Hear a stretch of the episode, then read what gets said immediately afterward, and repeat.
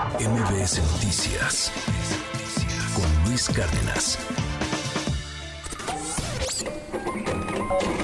Economía y finanzas con Pedro Tello Villagrán. 7 de la mañana con 45 minutos. Continuamos en la primera emisión de MBS Noticias y ya está en la línea Pedro Tello arrancando este lunes, esta semana. Pedro, ¿cómo estás? Muy buen día. Shaila, qué gusto saludarte a ti también a quienes nos escuchan en este arranque de semana. Cuéntanos, por favor, de la creación de empleos, porque sin duda ha sido algo que durante los últimos meses, pues sí, se ha, se ha presumido, digamos, la, la creación de empleos formales, demás. Pero cuéntanos, tú tienes un análisis al respecto. Fíjate, Sheila, que México trae arrastrando de hace décadas, y es muy importante subrayarlo, de hace décadas, un importante y creciente déficit en la cantidad de empleos que se generan en el sector formal de la economía, lo mismo que en la calidad de esos empleos. Cada vez es más difícil que el sector formal de la economía genere el millón de puestos de trabajo que año tras año se requiere en nuestro país, solo para poder atender el crecimiento natural de la población, es decir, quienes adquieren la mayoría de edad y buscan por primera vez trabajo, lo mismo que quienes terminan la carrera universitaria o los estudios de especialización o alguna carrera técnica. Cada año México necesita alrededor de un millón de empleos y cada año el sector formal de la economía se aleja más y más de la creación de esa cifra. Pero además, los empleos que se están generando en el sector formal de la economía, que no solamente son insuficientes, también tienen problemas por cuanto a la calidad de los mismos. O un porcentaje creciente se queda sin contrato, o lo mismo ocurre con trabajadores y o empleados que estando en el sector formal de la economía y aún teniendo un contrato, no reciben las prestaciones de ley o no tienen acceso a los servicios de salud. Es tan diversa la cantidad de problemas que existen por cuanto a la calidad del empleo en el sector formal de la economía mexicana, que cuando uno revisa lo que ocurre a nuestro alrededor, uno entiende por qué en la informalidad se ha encontrado la válvula de escape o el refugio apropiado para quienes no tienen en la formalidad una oportunidad de trabajo que les permita explotar sus propias capacidades aplicar los conocimientos aprendidos o bien desarrollar alguna actividad que les permite generar un ingreso para obtener un nivel de vida por lo menos digno. Y para este 2023, y tomando en cuenta la encuesta que más recientemente aplicó el Banco de México a 36 grupos de análisis, todos ellos del sector privado, para conocer cuántos empleos se espera habrán de crearse en el sector formal de la economía.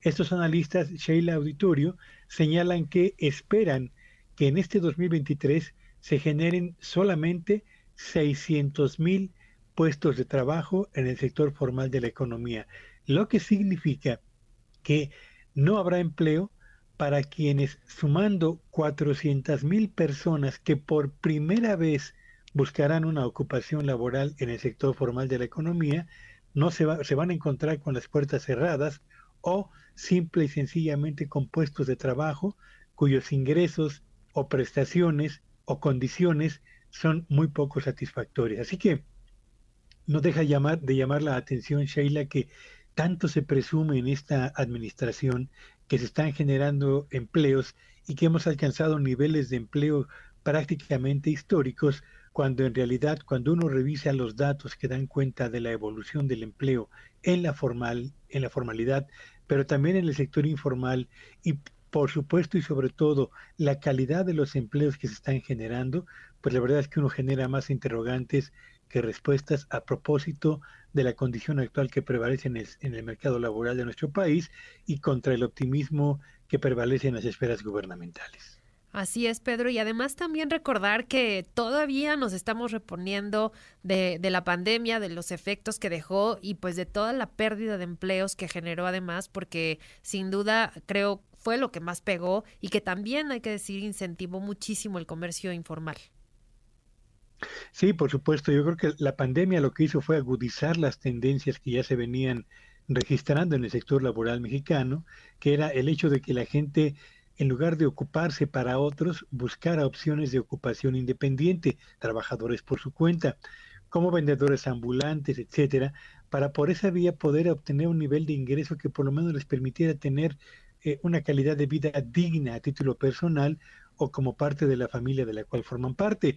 Y lo que ha sucedido es que si bien recuperamos y logramos superar ya el nivel de empleo que teníamos antes de la pandemia, lo cierto es que la calidad de los empleos que prevalecen hoy se caracteriza por ser empleos que no rebasan en más del 60% de los casos, Sheila, el equivalente a dos salarios mínimos.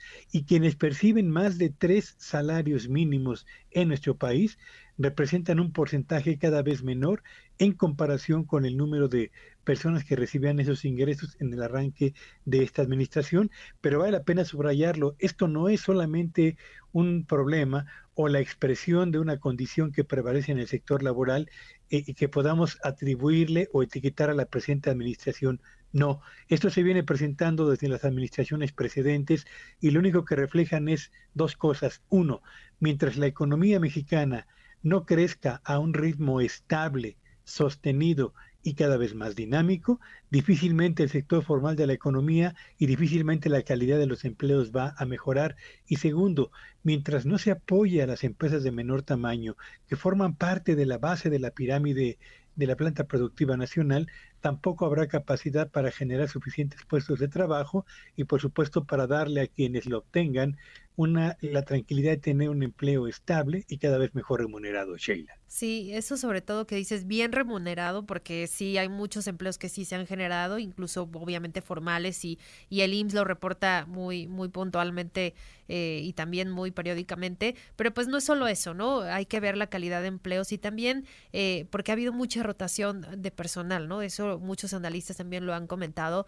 eh, pues hay empleos que se crean, pero pues que también luego desaparecen muy rápidamente, entonces esto no genera esta estabilidad de la que, de la que hablas y, de la que muchas personas obviamente buscan, ¿no? Establecerse en un empleo y pues si está bien pagado, si está bien las condiciones, pues quedarse, ¿no? Un periodo más, más largo, pero pues hay veces que esto no, no es posible, que no ocurre. Y también eh, el tema del el incentivo de las inversiones a, nuestro país, obviamente hemos hablado mucho y muy ampliamente pues de las empresas del shoring también, eh, que muchas empresas vienen a establecerse, el ejemplo clarísimo de, Nuevo León, ¿no? Lo, lo que ocurrirá con, con, la llegada de Tesla y claro, pues sí, la generación de muchísimos empleos y que pues también lo que se busca es eso, ¿no? Ir generando empleos pero bien establecidos, bien remunerados y que realmente se reconozca la calidad sobre todo y, y la materia eh, humana, la materia prima mexicana, porque pues es reconocida a nivel internacional. Sí, por supuesto que sí. Y, y el día de mañana voy a ocupar este espacio justamente para hablar de ¿Qué está pasando con los elevados, elevados niveles de rotación de personal en las empresas? Hoy hablamos de los problemas de cantidad de empleo, mañana hablaremos de las dificultades para retener a la mano de obra o a los trabajadores en oficinas y en, y en empresas, Sheila. Mira, muy bien, Pedro. Pues mañana estaremos atentos a, a tu comentario. Por lo pronto te agradezco muchísimo y que tengas un excelente inicio de semana.